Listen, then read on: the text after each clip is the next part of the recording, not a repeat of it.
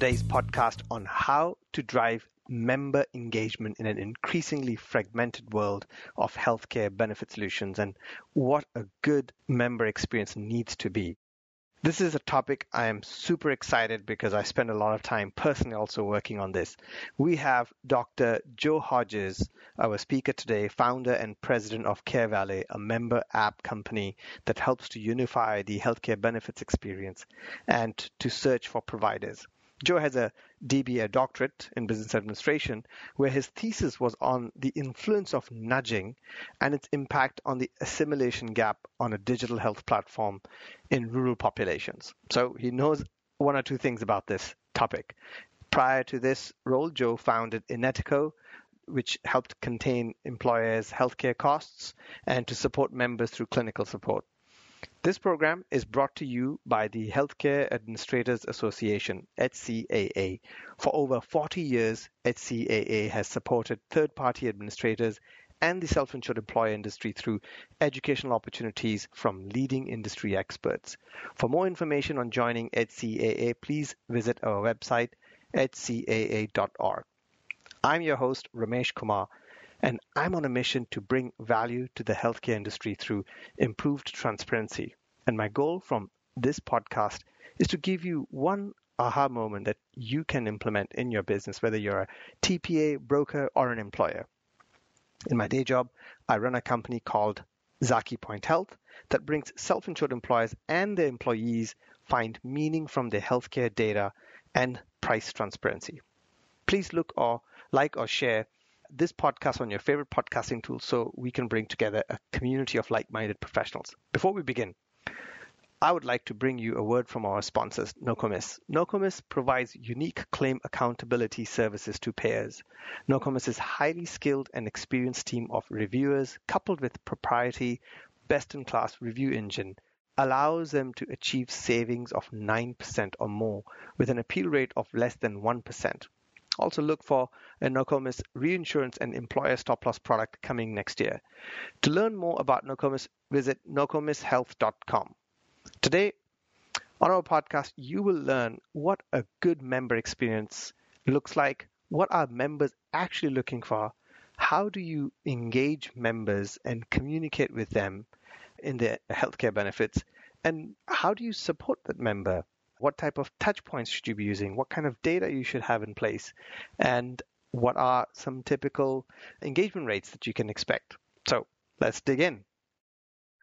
Dr. Joe Hodges, I am super excited to have you on our Voices for uh, Self Funding and uh, our discussion on member experience is going to be great. Something I'm very passionate about personally as well and I know you've done a lot of work. Why don't we start for our listeners? Joe, why should people listen to you when it comes to member engagement? Well, besides being very passionate about it, it's one of the areas that I think has been the greatest challenge in healthcare is giving meaningful tools to consumers that they want to use. And yeah, I became so fascinated by this in the previous companies that I owned that I had a nurse case management, disease management company, as well as we did clearinghouse services and reference based pricing. The biggest challenge we saw was that we were finding out where members were going long after or during the uh, procedure. And so our ability to influence and guide, especially with all these amazing cost containment tools that are available in the marketplace and that we were offering, just weren't getting utilized. We were chasing things after the fact or during the middle of the process. And it became such a challenge that I was like, we've got to find a better way to solve this. So I became so fascinated that after I sold my previous company, I went back to school and got a doctorate in business administration, studying mobile healthcare platform design in rural health populations. And wow. In building this, I was like, all right, what's the goal behind this? And it was really to build something that was meaningful for the healthcare consumer to use that they would want to touch and use as they're in the decision making process. So I wrote my dissertation studying this and, and more specifically into what we call a thing called an assimilation gap between is it adoptable and is it usable? And measuring the qualities of those metrics as we presented solutions to that population. Oh, this is lovely. I'm going to have so much fun listening to you and hearing and learning from your experience, as should many of our listeners. This adoption, the enrollment to engagement, this is a critical stuff for all TPAs and benefit consultants and employers to really understand. So let's dig into this. Let's paint a picture of what is the current state of affairs when it comes to member engagement, member tools, and particularly in the self-insured employer space. Yeah, it, it's really fascinating. You know, McKinsey Consumer Health Insights actually did a study in, in 2020 that showed that 82% of healthcare consumers want a digital solution. But only 42% of the participants in that study really felt there were any websites or applications that did a valuable job. And that's an important message back to our industry is that what is it that we're providing to them? And does it have value? And as we look deeper into that, we have to start making some very basic comparisons. And one of those basic comparisons is well, how do consumers expect to use digital tools today? And what is their comfort level? So when we take a look at that, we see that the easiest comparison are those retail and service comparisons that we see them members engaging with at very high levels. You know, they go, they point to something, they click to it, they get the solution they need, and they're happy. We know in healthcare it's a lot more complex than that. But in healthcare, because we have so many specific entry points, we have just as many solutions when it comes to those hmm. solutions. And that those solutions, many of them are excellent, but it's so overwhelming to a consumer that they can't remember which one they need to go to at which point of entry they need to make. And so that becomes such a challenge for them that is created in the industry is what's called digital fragmentation. And when we start separating out the mindset of the consumer in healthcare and bucket and get so specific into those areas, we've got so specific that it's just it's not anything they can remember. It's overwhelming to them. So we have to figure out how to provide more optimized solutions and very simple solutions from those entry points. So we always have to look at the consumer mm-hmm. mindset and what their needs are based on what are our needs as healthcare practitioners and servicers in the environment who have a particular expectation knowing we have regulatory things we have to meet, we have informational things we have to compete with and, and that we have to get the consumer to use. So we have to yeah. look and switch our mindsets to theirs. So I see the gap. People want it. We don't have it for them. And maybe to dig further into what is the current state of affairs? What kind of engagement levels you're seeing? What kind of usage of these member portals or mobile applications that you're seeing today before you arrived on the scene, let's say? Well, we know that, you know, when we have these solutions and even talking with TPAs about a lot of these great solutions that they have, is we see about four to seven percent, 14% utilization across the health plan with these pieces. And it, it's because the member isn't aware of them at the time they have the need. And it's such a challenge to have in front. Also, when we look at the generalized tools, what we're seeing are informational tools. We're giving the members information, but not necessarily personalized at the level that they needed it to, so that we can address what healthcare consumers, the state they're in, which is they're in an emotional and behavioral state. And we have to address that emotional behavioral need because if we don't, we miss their desire and their need to be communicated with in association with the feeling that they're having, that behavioral need they're having, which is I'm in a health event or I'm in a health mm-hmm. crisis, and it could seem small to us. I'm, i need a doctor's visit. But why do they need a doctor's visit? It could be, okay, I've had this problem and now it's getting worse and now I have to address it. We have to get into that mindset so that we simplify those touch points so that we actually mm-hmm. get them the result that they're after right when they're looking for it. So let's talk about that member. I think you picked on when that member is in that stress, it's a healthcare need now. You've got to meet that member. They don't care about all the other things you might be doing. Right. And so if you were to describe what are some of the things that the member is looking for from their member experience? Yeah. And I think it's pretty interesting. It's we always have to look at entry points. Is what is that member experiencing, and how do mm-hmm. we make that connection? So, and we have to put our mindset where they are. So, you've got a mom and they have a sick child.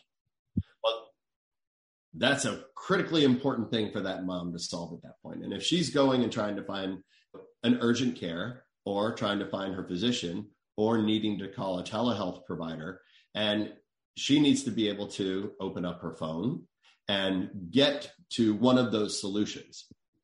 Or as we look at, you know, there's a whole lot of things we can do to get more specific into where we should guide her, which are those guided experiences. But we need to first address her need and ensure that we're providing a solution that is a simple one to two button click solution to get her to the place that she needs to go.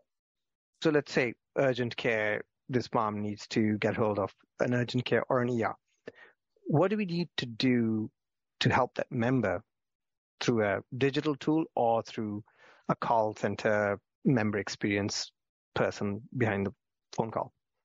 Yeah, it, well, it's really just addressing that need. We either need to get them, you know, on the phone with somebody that can solve it. And typically, we know telehealth uh, can jump in there. I'll give you an example as one of the solutions we have. If you're looking for urgent care or you're looking for your provider, we always put the telehealth solution or that clinical solution right out in front of them before even giving them the address to the place. Because we're like, if you need to address this need, let's get it addressed right now where you're sitting and make mm. the connection to have a solution. By giving them that guidance we're actually improving the experience that they're having because it wasn't an anticipated solution. They thought, gosh, I'm going to have to go to an urgent care wait in that uh, waiting room until we have a solution. But now we've provided something else more intuitively to them that really does help solve their need. So we want to look yeah. at and anticipate what are the potential results that the member is looking for. And that's one instance you may have another member that comes in and they're at their doctor's office and the doctor's like, well, I can't see you until I have your ID card and they don't have it on them. And if your digital solution provides that capability to pull it up right there for them and then share it with your provider, that solves a need. So when we look at entry points, we want to be sure that we've got the multitude of solutions, but they're in front of the member in such a simple manner that they can attach to it very quickly. So there's this clear theory of these entry points you should cover as many of them would yeah. you say yeah and it's really this sort of when we're talking building these platforms it's the dynamic design and what i always like to refer to is daniel kahneman has a book out called thinking fast and slow and mm-hmm. it's one thought design is 95% of our thinking is amygdala related and it's we have a need and we have a solution because it's most familiar to us and if we mm-hmm. don't address somebody in their system one thought, in their level of expectation, we push them to system two thought, which is then, you've not been able to solve this for me so quickly. Now I'm going to have to revert to old behaviors and or reference behaviors, and I'm going to have to look to, to solve that need. And so when we're looking at that need, we need to look at our design of being able to capture the member in their system one thought and give them either a solid entry point or a solution right off the bat. And not just informational, has to be engaging. And what do you mean by engaging? Yeah, like what, what, what should that look like? It has to be a handoff step. So I'll give you the example. Like I, I talked about the mom, you know, looking for her child. If that mom is looking to get connected with an urgent care provider and you give a telehealth solution and the button pushes there to have the phone call right then, then you've simplified the need. If the mom makes the decision to bypass it and say, no, I still want to go to the urgent care, it has to be able to pop up that urgent care and where to go. We want to consider what's the need of the patient, but then we, as designers of these tools, we also want to consider what are the values that the health plan brought and how do we slip in some of these cost containment models that will help the patient get them a better outcome more quickly and also meet the fiduciary needs of the plan so there's a lot of obvious grand considerations but again looking at those entry points in system one thought we have to start making connections and give those solutions and better options without interfering with the process of getting to the end result yeah. obviously I've been thinking about this kind of space and type of ways of serving these members in my own day-to-day work as well.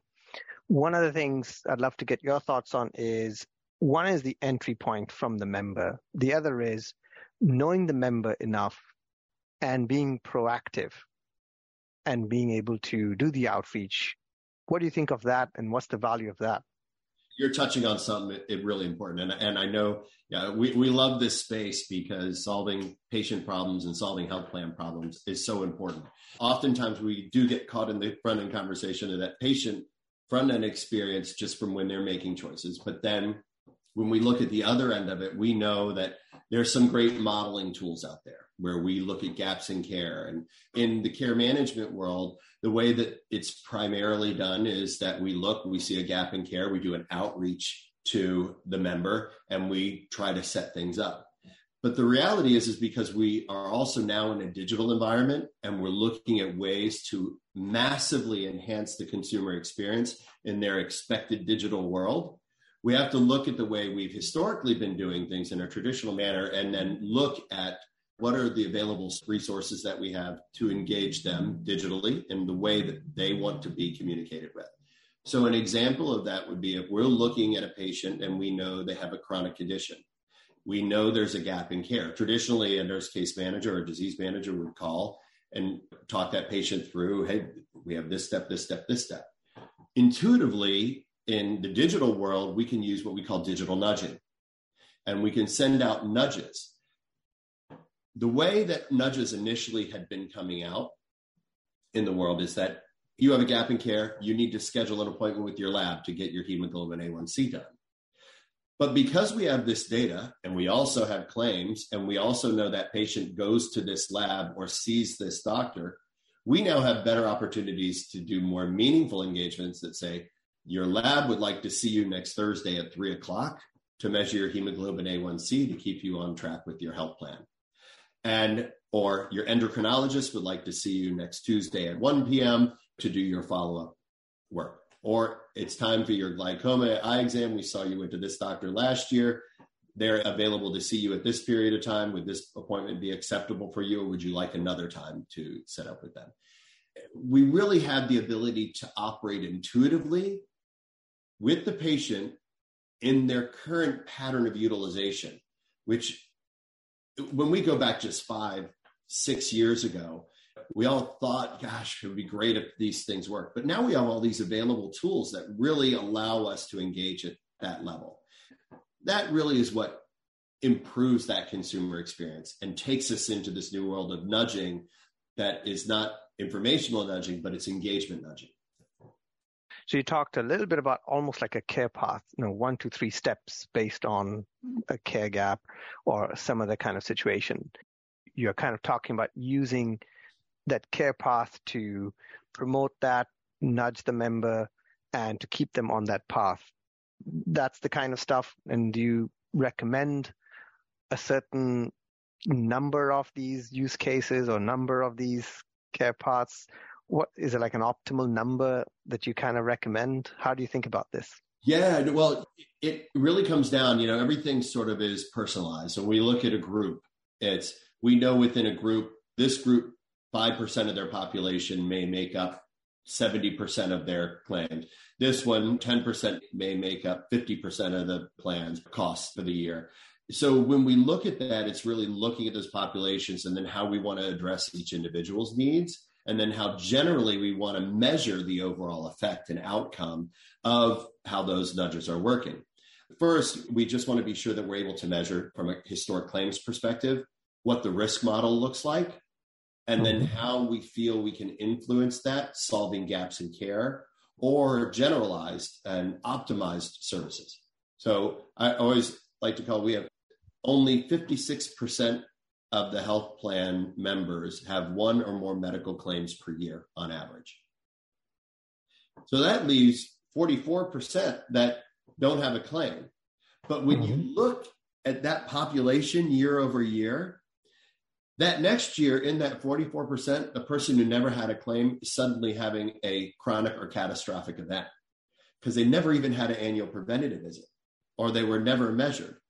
So when we are looking at these opportunities to engage, we want to address the entire population, the known risk population, and then how do we engage that unknown risk population to help identify that there are or are not even risk factors, you know, within that group. So in this new digital world, we have a much greater way to drop little Easter eggs, to give comfortable little nudges. And to your point, and the question was, is you know, how to ensure you do that in the right way too, without you don't want to over nudge them because we don't want to annoy them and then have them not utilizing these tools. So we want to be sure that we're giving something that is specific, appropriate to them, and something that's meaningful.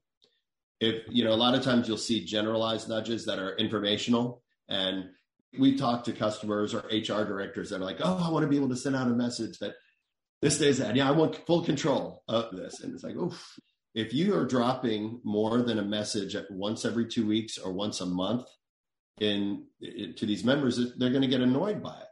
So you want to be sure that what you're giving them is meaningful to them and purposeful along their journey and not just informational.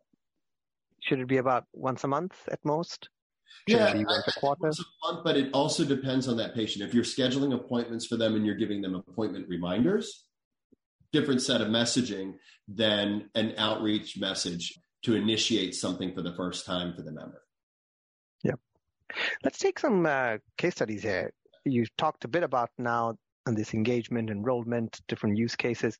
Give us a feel for what kind of enrollment to expect and how does that enrollment look like over a period of time in these member experiences, whether that's a mobile app or some digital kind of tool? Yeah. And, and what's the engagement like over a period of time? It's really interesting. We're looking at would we first initiate a population? Is there's a whole number of considerations that go there. But the measurement factor that we talk about is what we call an assimilation gap. How many eligible members are there? And then how many enroll? And one of the most important value measures, and one of the very first value measures, is how do you get as many people enrolled in particularly a consumer platform right off the bat? So you know that they're now available for engagement. And so obviously, from our standpoint, we take a few steps. One of the requested requirements that we have is that this is the primary entry point for the plan. It's where they link to all their providers. It's where they get their ID cards. It's where they go to look for their claims, and that all other links are removed from the outside. So the member doesn't get stuck in that digital fragmentation standpoint where they've got a lot of points to remember. If we do that, we find we have the highest levels of engagement right from open enrollment period and on. We even throw a few tricks in there too sometimes that aren't necessarily tricks, but some offerings that have value to the members is we know that once they enroll on the platform, their digital ID card is available. But so many people wait and well, I need my paper ID, I need my yeah, plastic ID. And what we found is that if we let them know, well, once you enroll in your platform, you'll have your digital ID, but then you will release your printed ID card to you after that enrollment. And we send out those files or we print them and we send them out to the members. That creates the highest levels of enrollment. We see enrollments over the first few months going up to 40%, 50%, going nearly to 70, 80% within the first few weeks of the release of the platform. So we want to ensure that we close that first gap, which is who's eligible and who's enrolled. Now that we know we have the population engaged on the platform, then we can really get into the use case work which is then ensuring that we're giving good guidance to those members throughout the plan year as they seek services and as services are recommended to them based on their health profiles. And, and what does that picture look like? So uh, once you have them enrolled, how do you see engagement level go up or down by different types of use cases throughout the year? Maybe paint us a little picture so that people, listeners can take away a model of how to engage, if, even if they didn't have your tools, how could they really think about this? We really want to see whoever's tool it is, whether it's mine or someone else's. You know, it's always important to be measuring the ongoing value of what that engagement looks like. So we always say the first assimilation gap measurement is eligibles and then who is enrolled in the platform. The next one is once you have those enrollees, you want to see how they're engaging with your platform tools and are they using them over a period of time? So one of the next level assimilation gap is which buttons are they pressing within the platform and how are they using over a period of time? So when they first come on are they first going on and looking up their doctor and are they doing this? So one of the pieces that we have is a pop-up request happens right when you first enroll and it's to pick out your primary care provider. So once you do that we have a thing called a care team and it drops that provider right into the care team. So right off the bat, your provider's now on the first page. You're not searching for him anywhere through provider searches or her, and they're available. So there's their appointment setting button right there, their phone call, and their address. So as we look at this, and as we look at at uh, the use tools, we're looking at did they number one choose their primary care? Then are they engaging and looking up and using their ID cards, calling the telehealth provider, scheduling an appointment, any other of the services that are in the platform? How are they naturally using? Then we have a second thing. We talked about digital nudging earlier just a little bit. Over the plan year, we'll send out those nudges and engagements to the member. And we can look in that uh, multi-level assimilation gap is when we send out a nudge how many responses do we get? And one of the fascinating things that we saw in a study that we did was we had a 50 life group that was a very rural population. and There was a COVID bloom that was happening uh, during that period of time. And the telehealth was fairly new to the population. And it was the first time they had telehealth on the platform. We had good engagement. So, this 50 life group, we sent out a nudge at 4 p.m. on a Friday afternoon within just a few minutes of the nudge going out, we had 17 unique phone calls to the telehealth provider. And it was fascinating to see this. So we wanted to see, not just measure that moment. What we did was then we watched the telehealth calls over the next few weeks. There were nine additional telehealth calls just as a result of educating on that first nudge.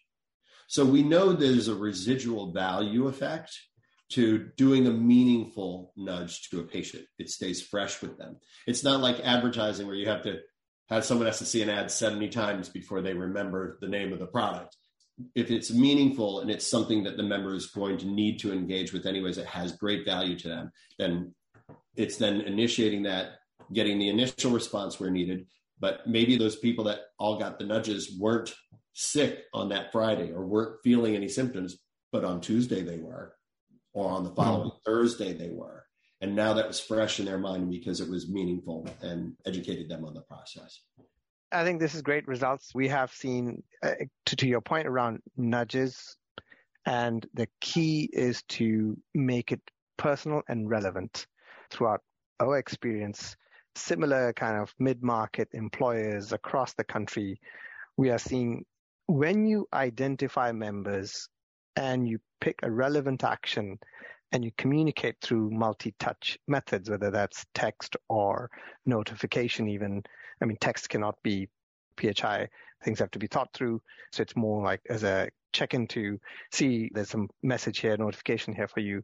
We have seen anywhere between a third of the people who are enrolled and identified to almost two thirds of them are actually taking an action. And and that is huge when you start to put that into context of the engagement levels we are seeing in kind of very bland member portals.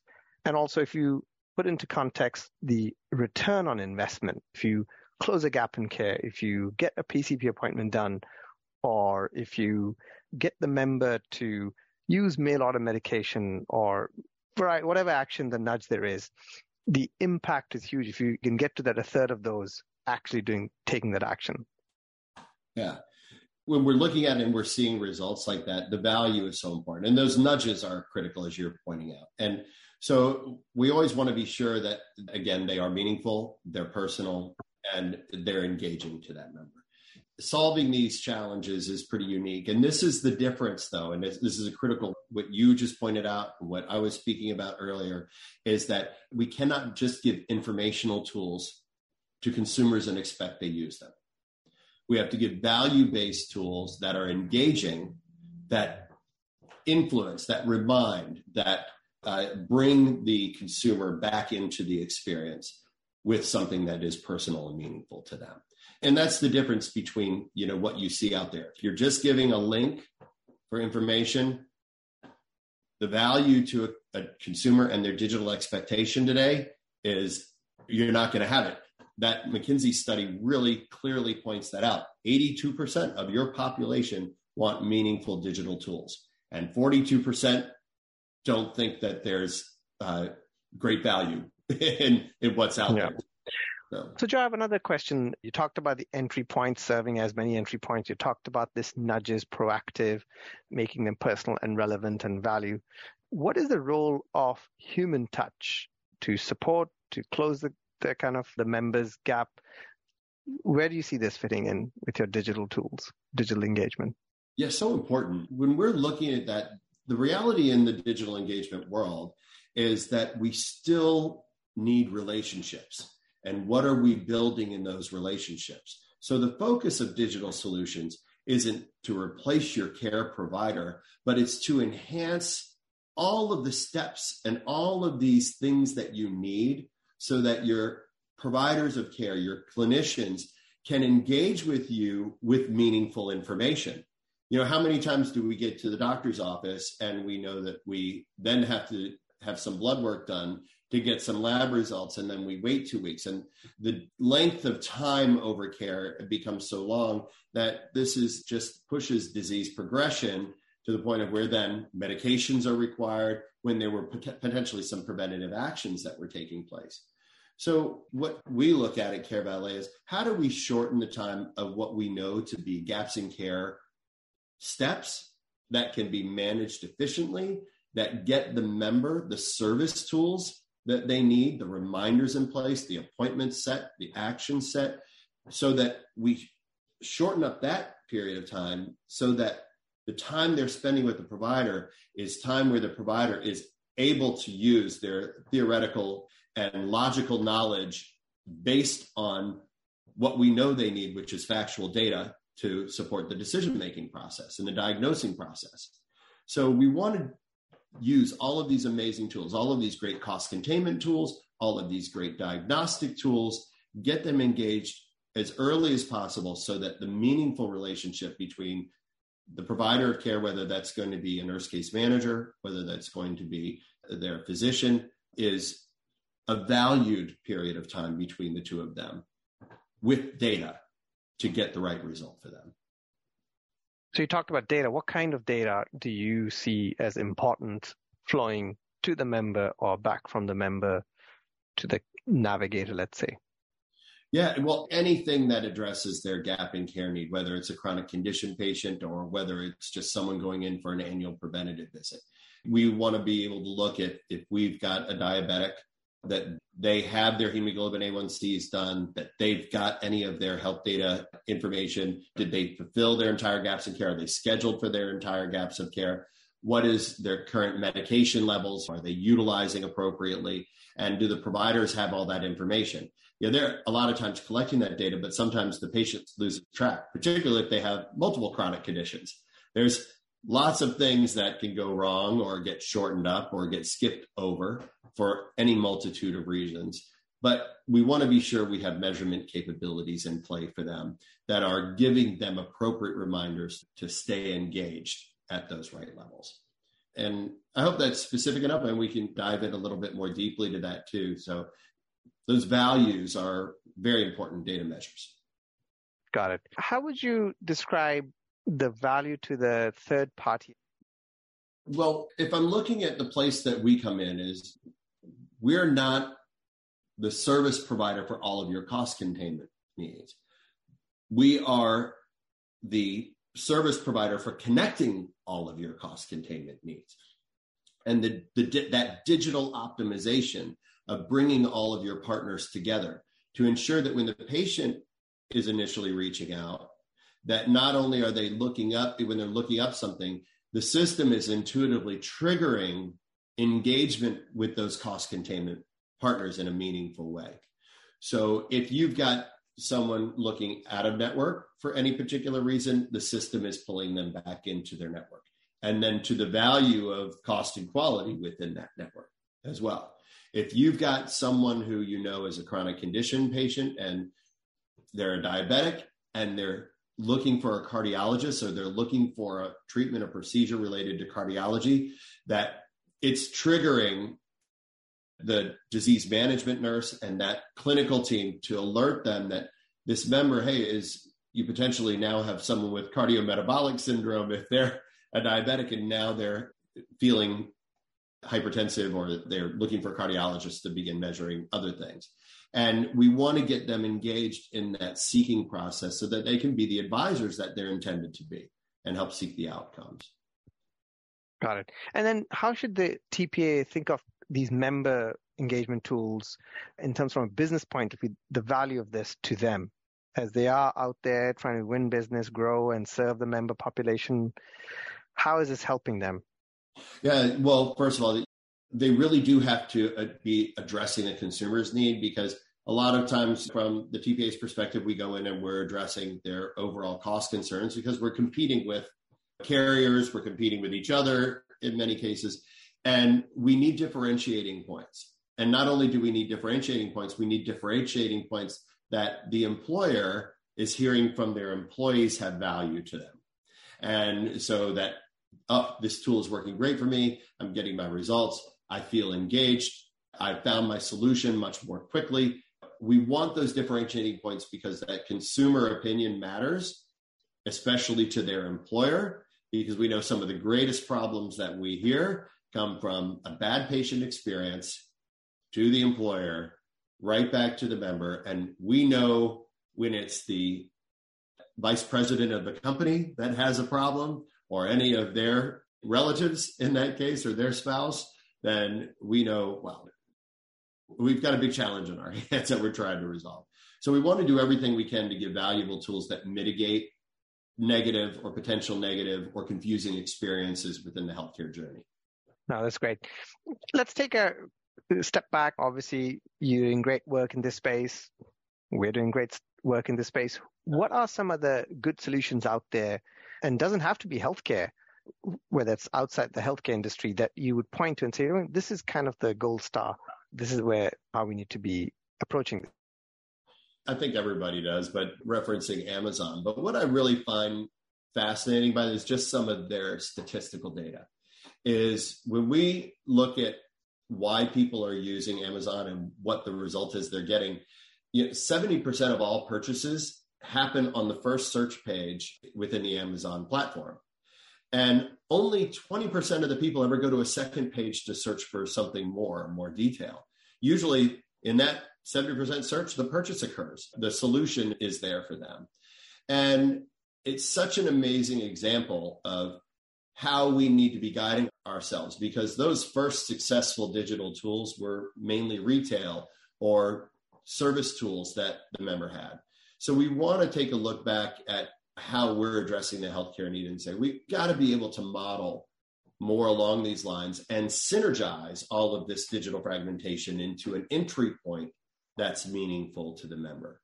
And I think it's beautiful. I love I love that we're in a competitive space in this place right now because we've needed to address this problem for so long and there is value there uh, so we have to remember that a member is in their amygdala. We're getting one of those serotonin and dopamine releases of, of use. And we see that social media draws them in and people don't ever want to get away. We see our kids playing games. They don't ever want to get away. We don't necessarily want to create an addiction problem when it comes to healthcare, but we do want to be sure if somebody is in that fight or flight emotional space that they're getting the result that drops some of those uh, that cortisol release. It, brings them back to a little bit more of peace of mind. And taking them back from there really does help create that opportunity. Otherwise, we need to then just really go back into the whole gamification world of how do we make healthcare a game so that people are addicted to it. I think we've already learned in that process the providers do a good enough job of just adding on services wherever they can. So I don't think we need to promote from that direction. So there you have it, our listeners, the value bomb here from Joe, which is you basically don't give them the ID card, physical ID card. Make sure they use the electronic ID card, download it, and that's how you start the relationship. One last question for you, Joe, here. What are some of the steps TPAs can take to get down this journey, this path of really delivering that type of member experience? What are the things they should be looking for? Check mark. Okay, yep, need to have this or this. So, what would be a recommendation around steps they can take? Yeah, I think the first thing is really understanding what their world of digital fragmentation looks like. How many apps, how many entry points to all of their healthcare service providers do they have today? And write them down, write down each website, write down each thing. Then go back and look at their employers that they're partnered with and look at all of the entry points they have from their benefits on top of all of their healthcare and you're going to start seeing 10 to 14 different links. And we know that that is the member's experience. That's all of the things the member has to look at when they're entering into the availability of benefits, because healthcare is another one of the benefits. And that's a lot for a consumer to remember. So, first thing is take a look at that digital fragmentation. Second, as you're looking at a service provider, is who can solve optimizing that for me so that we can get the utilization and experiences that we're after. And then the other thing is open your mind to simplicity. More is more. More is not better. Look at is the model simple enough from the consumer's experience side that it's easy for them to use and it takes them into an entry point and then brings them out to the branch of opportunities that are available within the healthcare service, but intuitively. Don't bring them to an entry point and look for a tool that is going to ask them 10, 15, 20 questions to get to the next step. You will lose the experience. You need something that brings them in and is intuitively guiding them to those next steps. It should look so simple. It's like, gosh, this doesn't seem like it's doing much. But each experience is a little different with each search. So take a look at those things and ensure you've got a simplified consumer experience on the front end that's not informational, it's intuitive and synergized. So I'd say those are the two first very simple steps digital fragmentation measurement and then simplified consumer experience towards all of the other great service offerings you have. That's great. This is great. Good, simple framework. Joe, how can people reach out to you? Where can they connect with you? Well, I'm at joe at carevalet.com, but of course they can find me at any conference that they go to as well. And I'm always available, whether it's from a consultative perspective or from an evaluation perspective of our programs. But I always think it's great to look at what's available out there, but really get into the understanding of what's there. We have so many regulatory needs that have to be required today. Like now, the Transparency Act is one of those biggest things that everyone's addressing. We want to be sure all of our tools function and operate within the realm of what's required today also. So I'm here, I'm available. Best way is to get me Great. email and uh, and through any any number of great people like you. So thank you. Well, Joe from CareValet, you know, love the work they're doing. And if you are getting cold, they have these great blankets, nice fuzzy blankets at these conferences that they're giving out. So make sure you pick one of those too. Thank you, Joe, for really taking the time. I really appreciate it. Ramesh, what a pleasure. Thank you so much. Please join us again for another podcast in the series brought to you by HCAA's Voices of Self Funding. Please like and share so we can build a community of like minded people and tell us about topics that we should bring to you next. Please watch your email for updates on upcoming guests. I'm your host, Ramesh Kumar of zakipoint Health.